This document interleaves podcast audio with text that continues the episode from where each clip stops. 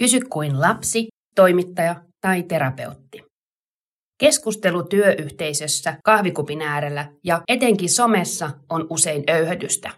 Kaikilla on mielipide, puhutaan päälle ja vastataan ohi aiheen.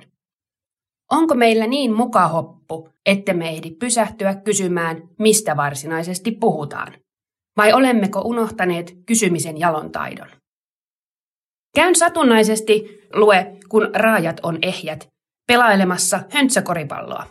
Tai siis, meitä on joukko eritasoisia aloittelijoita, joilla on kova peliinto, paljon katsottuja lasten koripallopelejä ja heikohko kunto. Usein touhu meinaa karata hallinnasta. Pysyäksemme about ehjinä pakottaudumme pelaamaan niin, ettei palloa saa ollenkaan kuljettaa, vaan se pidetään liikkeellä syöttelemällä. Ja mikä vaikutus sillä onkaan peliin? Pelistä tulee fiksumpaa, strategisempaa ja kaikilla osallistujilla on hyvin pelitilaa ja ne ehjemmät paikat. Tämä syöttelypeli tulee usein mieleen, kun seuraan julkista keskustelua, jossa jokaisella on intoa verbaalikuljettamiseen ja esille eli korille rynnimiseen muina jordaneina. Mutta jossa varsin vähän näkyy sitä syöttelyä, siis kysymistä. Harmittavan harvoin pysähdytään kysymään, mistä oikein puhutaan tai miksi.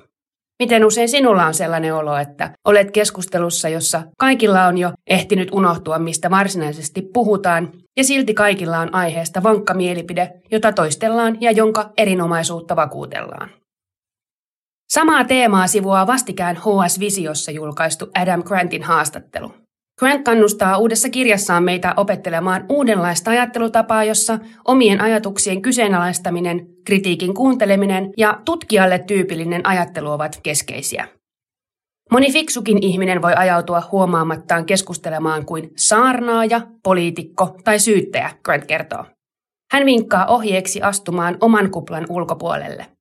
Etsi oman kuplasi ulkopuolelta ihmisiä, joiden ajatusprosessia arvostat.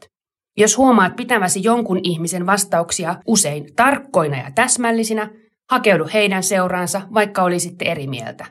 Tällaiset ihmiset saavat huomaamaan oman ajattelun vinoumia, Grant luettelee. Kyllä. Kiinnostaa Grantin kannustamana hakeutua erilaisesti ajattelevien seuraan. Kiinnostaa kuunnella hyviä vastauksia.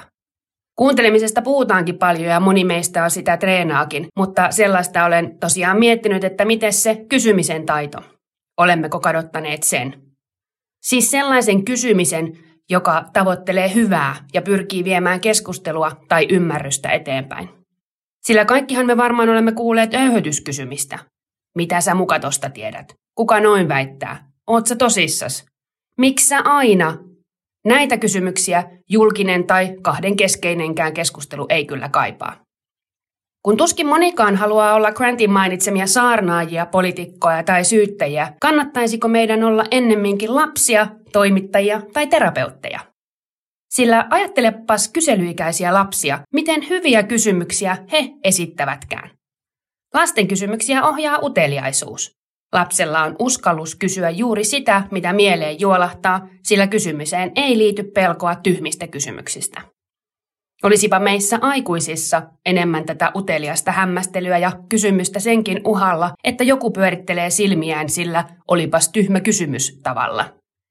Vai mitä sinä olet ajatellut lukiessasi vaikkapa Hesarin lasten tiedekysymyksiä, hymyilyttääkö vai tekeekö mieli pyöritellä silmiä? Julkinen keskustelu kaipaa myös enemmän vastaajaa auttavaa kysymystä. Tällaista näkee mielestäni parhaimmillaan, kun katsoo ammattitoimittajia haastatteluhommissa. Kysymyksen asettelua ohjaa aito halu saada vastaaja vastaamaan fiksusti, osoittamaan perehtyneisyytensä asiaan ja kertomaan juuri sen, mikä keskusteltavassa asiassa on se kuuluisa pihvi.